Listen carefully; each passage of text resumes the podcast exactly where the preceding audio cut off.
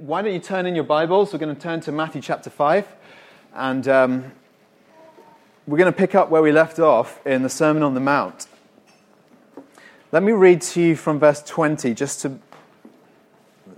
Since these two sections really dovetail, we're going to read down to verse 26. Matthew 5, verse 20. It's on page 1427 in the, the Brown Bibles. For I tell you that unless your righteousness exceeds that of the scribes and Pharisees, you will never enter the kingdom of heaven. You have heard that it was said to those of old, You shall not murder, and whoever murders will be liable to judgment. But I say to you that everyone who is angry with his brother will be liable to judgment. Whoever insults his brother will be liable to the council and whoever says, You fool, will be liable to the hell of fire. So if you're offering your gift at the altar and there remember that your brother has something against you, leave your gift there before the altar and go. First be reconciled to your brother and then come and offer your gift. Come to terms quickly with your accuser while you're going with him to court, lest your accuser hand you over to the judge and the judge to the guard and you be put in prison. Truly, I say to you, you will never get out until you've paid the last penny. Now, when we're reading this, I think we can well imagine that some of the things that Jesus is saying would have had slightly more of a shock value um, for his original hearers. And in some ways, at first blush, it seems that the world into which he was speaking, the crowds that were gathered in front of him, was a vastly different world um, to 21st century London, 21st century Waterloo. On, on so many levels. Um, for one thing, they were profoundly religious. And, uh, you know, you couldn't, you couldn't imagine anybody in that crowd um, owning up to being an irreligious person. Even the worst people in society would have considered themselves at some level to have been religious. And it seems to me that we live in one of the most secular um, nations on, on the planet, certainly voluntarily secular, because it's been um, a move that's happened gradually. Um, with the exception of someone like France, and we welcome whoever's French here today, um, there is, there's few places on earth that are eh, less genuinely religious than, than Western Europe these days, and, and Britain is one of those places, right? And uh, Another thing is that they were profoundly conscious that they were living under God's law. So they had this awareness that God had spoken, that He'd set a certain pattern for living, and they felt utterly bound and compelled to live under that law. Whereas today, we live in a society which is, um, in a way, lawless. Now, I don't, I don't think that's actually the truth of the matter, but there is, there is a sense in which everything about right and wrong is up for grabs today, isn't it? Um, I don't know if any of you saw the amazing article that was written by Matthew Parris, who's a, a gay atheist journalist who wrote in Spectator just this last week, saying, I wish that some Christian of stature in Ireland had stood up and opposed um, the, the, uh, the gay marriage bill that has just gone through. For the reason that he said, like, we've lost any sense of um, any, any sort of people with anything other than just putting their finger in the wind to find out what's happening in society. And he was just commenting on the fact that we've moved from some moral absolutes to moral relativists in, in our society at large. And it is so profoundly true that people tend to think of morality as something just up for grabs. So that's another difference with the world that Jesus spoke into. They were religious, they were law keepers, that's how they understood themselves. Another thing is that they, they feared judgment. So, in light of all these things, they had an awareness that one day, as individuals and also as a nation, that they would face God. And that in having to face God, they would have to give an account for their life. And that God is very much interested in the details of their lives. So they, they lived under that sense of knowing that their, their life would be scrutinized, was being scrutinized even constantly. And I think few people today really want to acknowledge anything like um, any, any genuine thought through um, idea that God might be a judge over our lives. Now, that's the kind of first blush of comparison with what Jesus is speaking into then and what we, we are facing today. But I, I actually think that our worlds are not as far apart as we might originally think. For one thing, I think it's obvious that we have this natural law written on our hearts that fight as we do to defy what we think is, is, is, is right and wrong as being handed to us, as being through traditions, we all do it from a sense of, of, of uh, sort of taking the moral high ground. There's not a person who doesn't think that their view of right and wrong isn't the right view of right and wrong.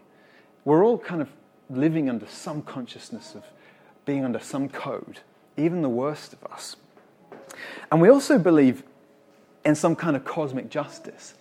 It always surprises me that in, in throwing out the idea of God as this eternal, unchanging, personal judge, most people have accepted in its place an idea of just what's, what goes around comes around and this kind of impersonal karma. So I, it's, you don't have to go very long in talking to friends who, who, aren't, who don't believe in any God before they'll talk about, well, what did I do to deserve this? Or they talk about um, karma and paying off your karma. And it's pretty common language, isn't it? So it seems to me that people are actually a little bit closer to the world in which Jesus spoke than, than at first we realize. That we are aware of right and wrong, and that we are aware of some, some kind of justice at work in the universe, even if we don't want to call it God.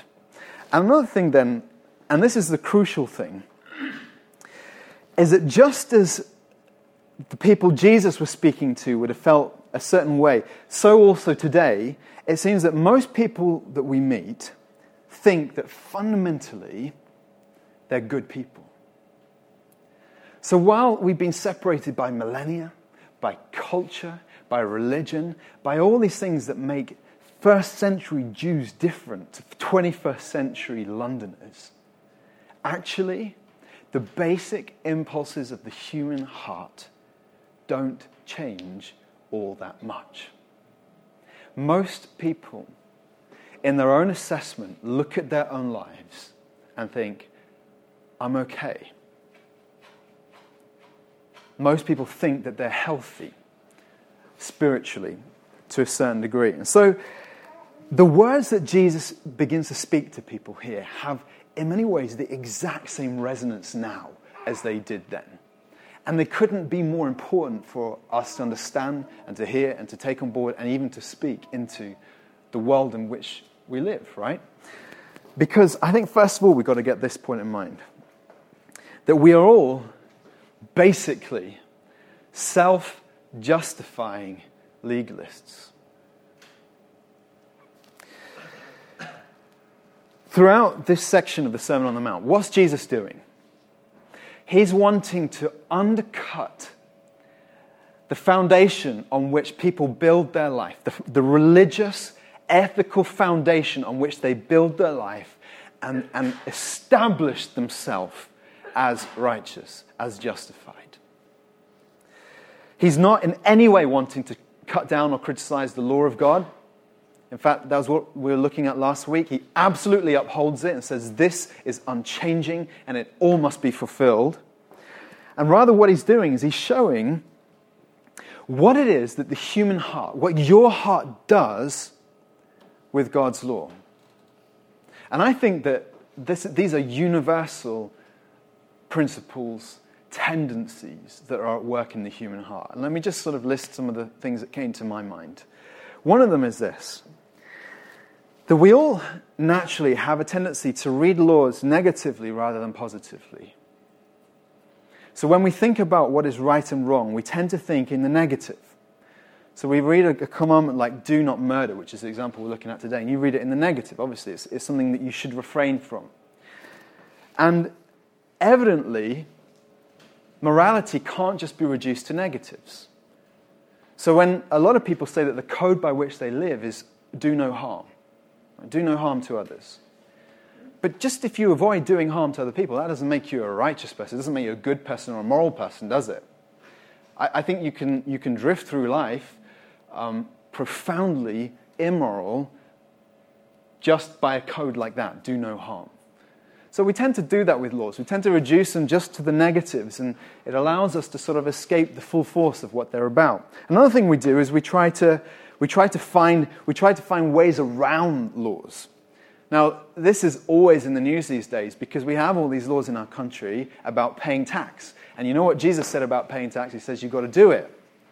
And yet it is common practice. In fact, it's normal to find ways to avoid paying tax. Now, I'm told that there's two ways you can do it there's tax avoidance and tax evasion. One of them is legal, the other is illegal. But, but what makes the difference between them is just an arbitrary decision that some parliaments made at some point about what is a legal way of avoiding tax and what is an illegal way of avoiding tax. And the, and the reality is that so often it's always just an effort to avoid to pay, giving money away that rightly ought to be given away. Yeah? So we are, by nature, we tend to try and circumvent, find ways around moral, moral laws. And obviously, tax paying is not on the same level as what we're talking about today, but it's pretty important. And therefore, fill in your tax returns, pay whatever. But also, you know, think of another example of this. We, dieting is a great example. I'm, I'm, not saying this is a moral issue, but I just want you to understand that this is the principle. Um, I had, a, I had a buddy who, um, a good friend of mine, who was really rather overweight, and he was trying to stick to a diet plan that um, restricted him to a certain number of calories per day. And I'm not talking about myself, guys, just in case. This is not hypothetical. He was trying to stick to a diet plan that restricted him to a certain number of calories a day. And he came to me one day and he was elated because he'd been really miserable for a couple of weeks. He was really excited and he said to me, Andrew, Andrew, I just realized that I can have an extra 300 calories a day. And he said, This is huge. And I was thinking, no, you're huge. the, see, the, the issue was that he, he, he knew what he had to do to lose weight, but he was finding everything, every way, which way he could to try and skip around the rules that he'd actually self imposed. He'd set the rules up himself, and now he was trying to find a way around them. Now, isn't that the way you and I always deal with, with, our, with the laws that we even set on ourselves, never mind the ones that are put upon us? Another thing we do is that we, we tiptoe to the edge of what's permissible. So we tend to see a law as a line, like a fence on a cliff. And you think, well, everything within that fence is permissible, so I might as well get as close as I can and just peer over the edge and just see what lies over the precipice of this, this, this law, this, this rule, this, this, this boundary between right and wrong. I think, always think one of the, the most obvious examples of this is that whenever Christians who, who really have very, a very, you know, very clear uh, sense of, um, of what God's intention is for relationships, when they start going out, uh, you know, you lose count of the number of times that guys and girls in relationships who are not yet engaged and definitely who are not yet married will ask you, Pastor, well, they never actually call me Pastor, they say, Andrew, how far is too far? And, you know, I always think it's, it's exactly the wrong question to be asking.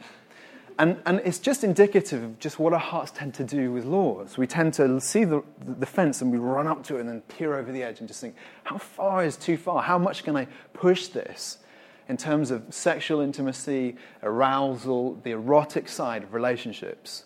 But, but it's, all it's doing is showing what we do with all the laws that, that, that are put upon us. That's why law is impotent. We do that with it.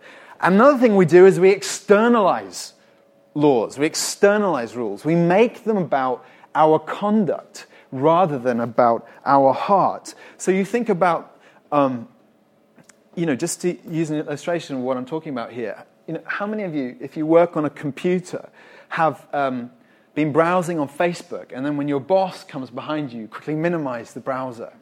You know, and the, the reason we do it is because we want to present an outward appearance of obedience and hardworking, um, sort of, you know, an effort to sort of please the boss and whatever. And it's just what the Bible calls eye service. But in reality, the, the heart's not necessarily engaged. Or worse still, you may even be deliberately being lazy or shirking off from your work. We do it in all kinds of ways. We, we, you know, how many of us will turn up to worship on Sunday and we've not, really spoken to God at all in the week, let alone sincerely worshipped Him in a heartfelt way. And yet, it's because it's our custom, and I'm not wanting to discourage you from coming ever. I think you always should come, and I think you always should engage with God in worship. But, but it, it's indicative, isn't it, of, of our tendency to want to just go through the motions and do the outer thing without necessarily our hearts really being in it. And lastly, another thing we do is that we can just deny the rules altogether. Um, just say, look, this, this isn't, this isn't um, from God, this isn't God's will. Now, why? I think it's all down to this that as people made in the image of God, but coming from the line of Adam, we all want the law to conform to us rather than us conforming to the law. And it is the same basic impulse that runs through every human heart the desire to self justify. That is the disease of the human heart. To say, I am right. Whatever I am, that is what rightness is.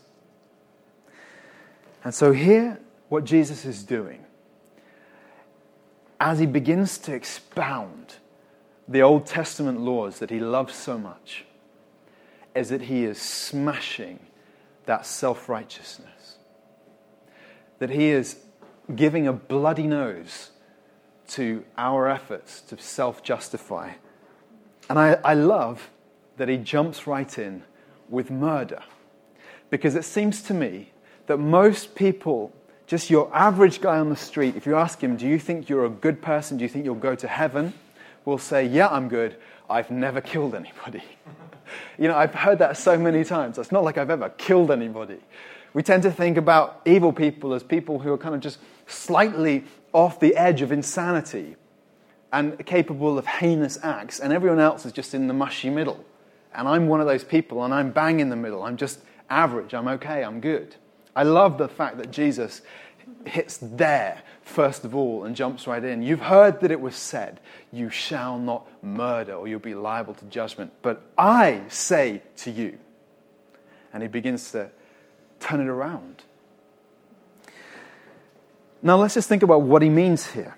First of all, it's not this. It's not that being angry or insulting is exactly the same thing as murder if we, if we really thought that and took that away from what Jesus says here, then as Christians, it would be our moral duty to campaign that every time someone gets angry, they should be locked away for 25 years in prison.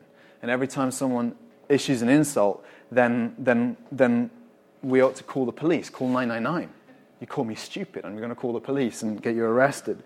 But the Bible allows for gradations in, in sinfulness that while at the root of all sin is, is, is the disease called sin, sins in themselves, the fruit of the disease, are different in severity and wickedness. Also, the consequences of sin differ, don't they? So, a sin like murder has far worse consequences than shoplifting. We also recognize when, in the Bible that the punishments differ that even in the, in the law, God said that there are certain things which are worthy of, of, of, the worst kind of punishment excommunication or even capital punishment. And there are things which may be less so. It's all sin, but there are these gradations, okay? So we're not, he's not saying that being angry and insulting people are, are, are the same as murder exactly, and that, you know, therefore we ought to react in the same way. Nor is he saying that all anger and insults are always sinful. I know that because Jesus himself got angry. How many of you have ever chased people with a whip with the intent to harm? Jesus did that. He did it on more than one occasion. He also, I was listening to some uh, of Matthew's gospel this day, and it, it strikes you when you hear it more than when you read it. And, uh, you know, how he would just call these guys, you brood of vipers. You know, I'd never called somebody a, a snake or a serpent. Now, admittedly, And, and he also called them fools, which is the very word that he uses here. He says, uh, Whoever um, says you fool will be liable to the hell of fire. Well, in Matthew 23, Jesus turns to the Pharisees and scribes and says, You fools, you blind guides. He uses the exact same language. Now, you could just say, Well, that's Jesus.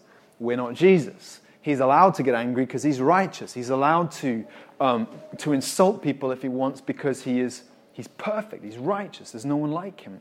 But even Jesus' own followers and his greatest apostles in the scriptures endorse that there's a place and a time for anger and for even a carefully placed insult. In, in Ephesians 4, um, Paul says this He says, Be angry and do not sin.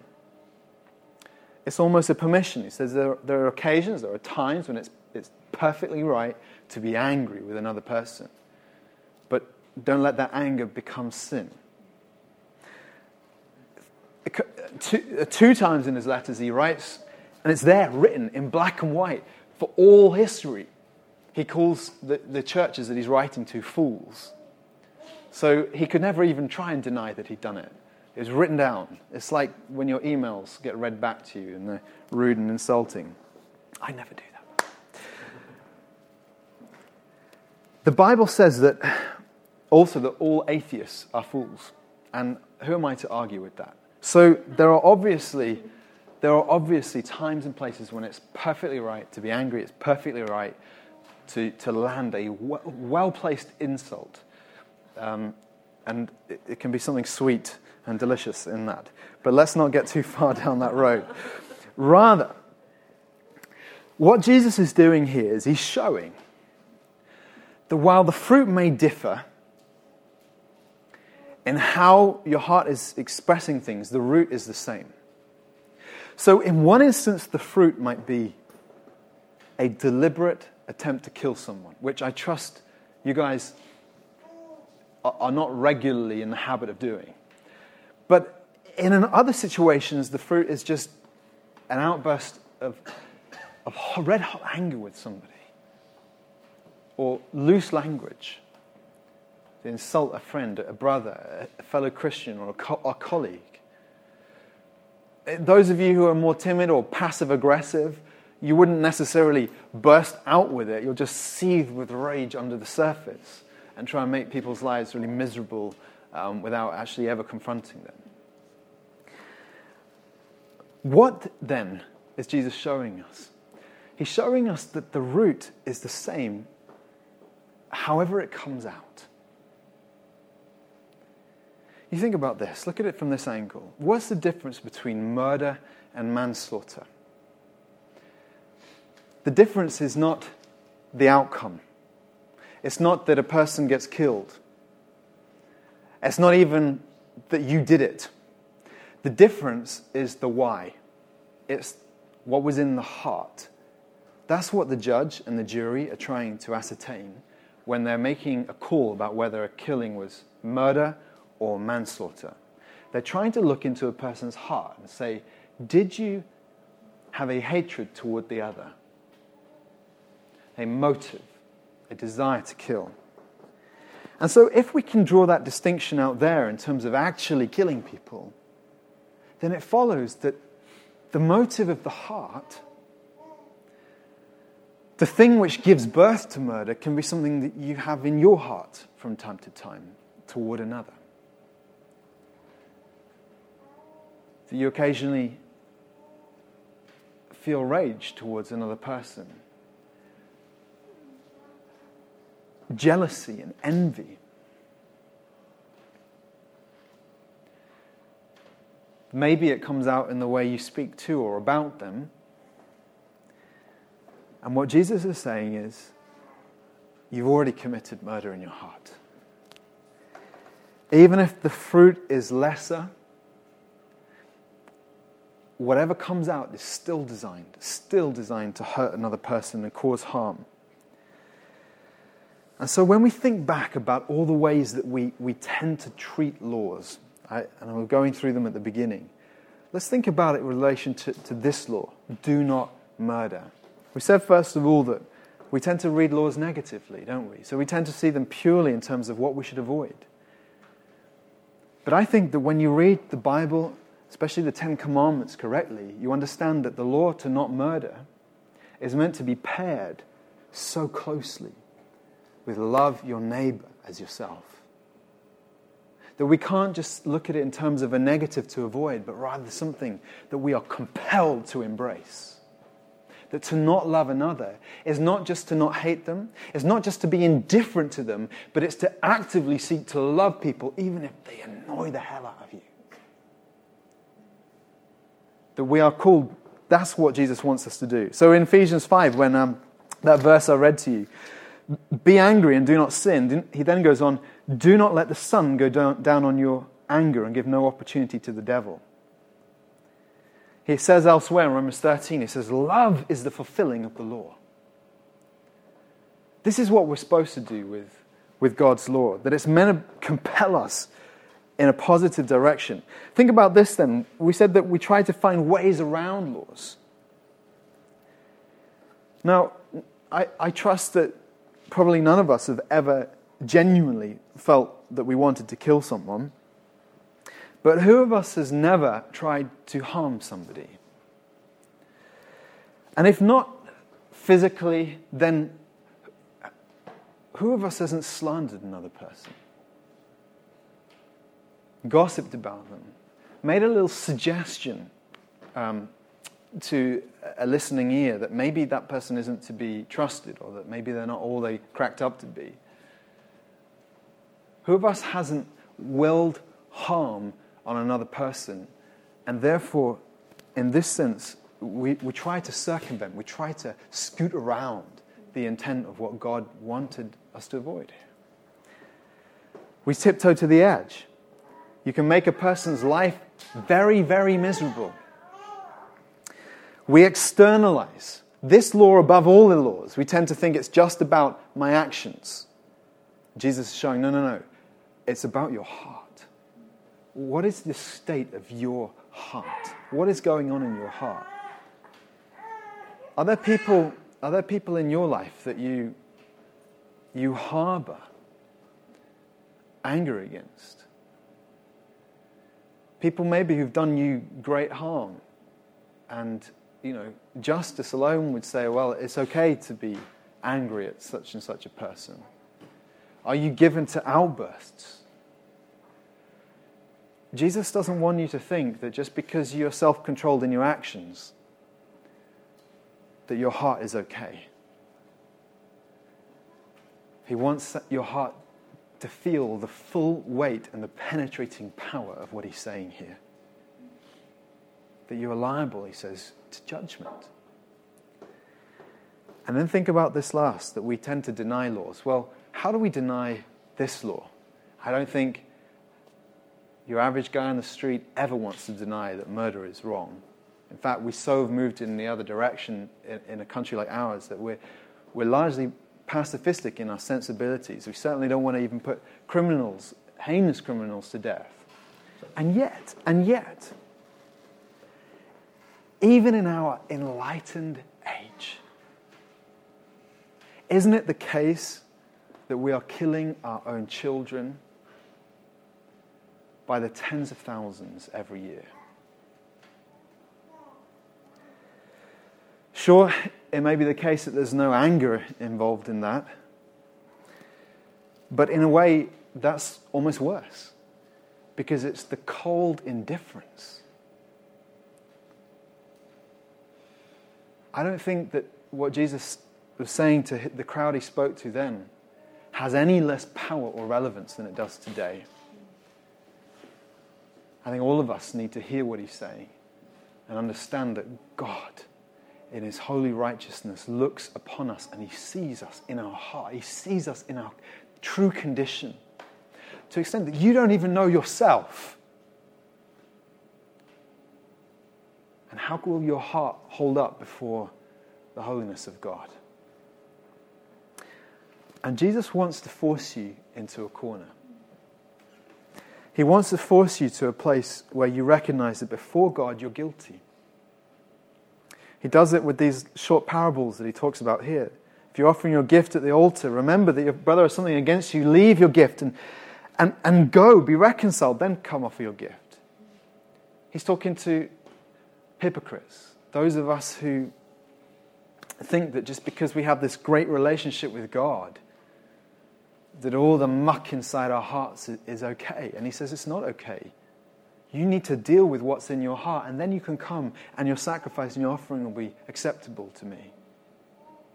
And then he, he tells another short story. He says, Come to terms quickly with your accuser while you're going with him to court, lest your accuser hand you over to the judge and the judge to the guard, and you be put in prison. Truly I say to you, you'll not, never get out until you paid the last penny.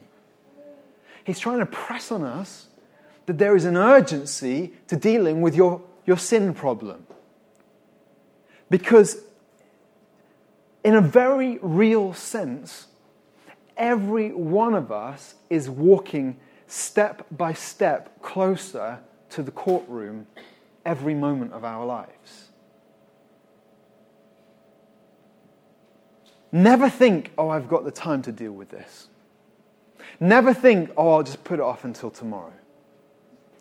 Never think, oh, you know what, maybe things won't turn out quite so bad for me. He says, no, you must deal with it right now. You are on your way to court.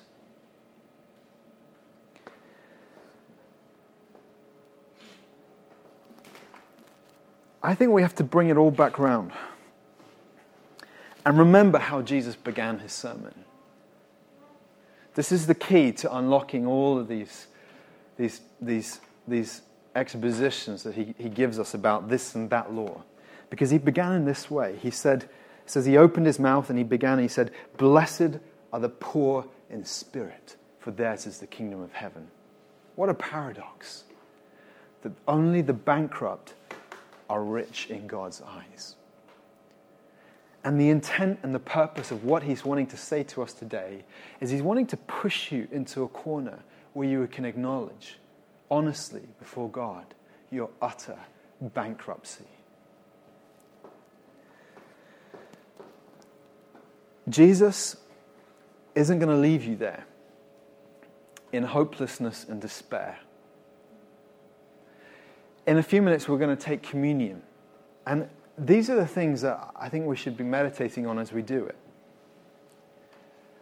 Think about this, first of all. That when Jesus went to the cross, we're told at the end of Mark's gospel that he took the place of another man called Barabbas. And Mark tells us that Barabbas was an insurrectionist and a murderer. I don't think it was an accident that such an evil man was picked to be freed so that Jesus would take his cross, the cross that was built for Barabbas. Because Jesus wants you to realize that was your cross and he took it. Meditate also on this that when Jesus was on the cross and he saw the the baying crowds. And when he heard them cry, Crucify him, crucify him, at the release of Barabbas shortly before, he felt the anger and the hatred of mankind. And yet, still, his response was, Father, forgive them, for they know not what they do. I think we're meant to see ourselves in that crowd. I think we're meant to realize that all the anger that was poured out upon Jesus that day encapsulates the murderous intent that lies even in our own hearts. And that Jesus still uttered words of forgiveness over you. And think about this also. The way he says here in this parable, truly I say to you, you'll never get out until you paid the last penny. He's saying, look, there's a very real punishment for the sin, the blackness that's in your heart. But Jesus, as he hung on the cross, he felt the full weight of God's just, righteous anger against sin. The full weight of it. So that God's anger was, as it were, bled dry when Jesus bled. So that you would not have to be in prison to pay the last penny because he said, It is finished. He said, I paid it all. Completely. And friends, this all brings us back to the table. When we're hearing Jesus talk about what righteousness is and about the condition, the honest condition of our hearts, our desire should be a renewed appetite to come back to the table, to eat the bread and to drink the wine that speaks of his freeing power and the fact that he set you free from prison. And he's not just set you free just to wipe the slate clean, he's set you free to make you a new person. So that far from being these angry, murderous people that we once were, that God wants to let you loose into the world to carry the love of God, to fulfill the law by embodying the love of Christ. Isn't that an awesome calling? It begins here, by the way. It begins with your, with your brothers and sisters in Christ in the church, but it spins out and overflows in countless directions I don't know how many thousands of people you, us all, will interact with in the course of just this one week that, that we're about to embark on. Every opportunity, an opportunity to, to model the love of Christ. How amazing.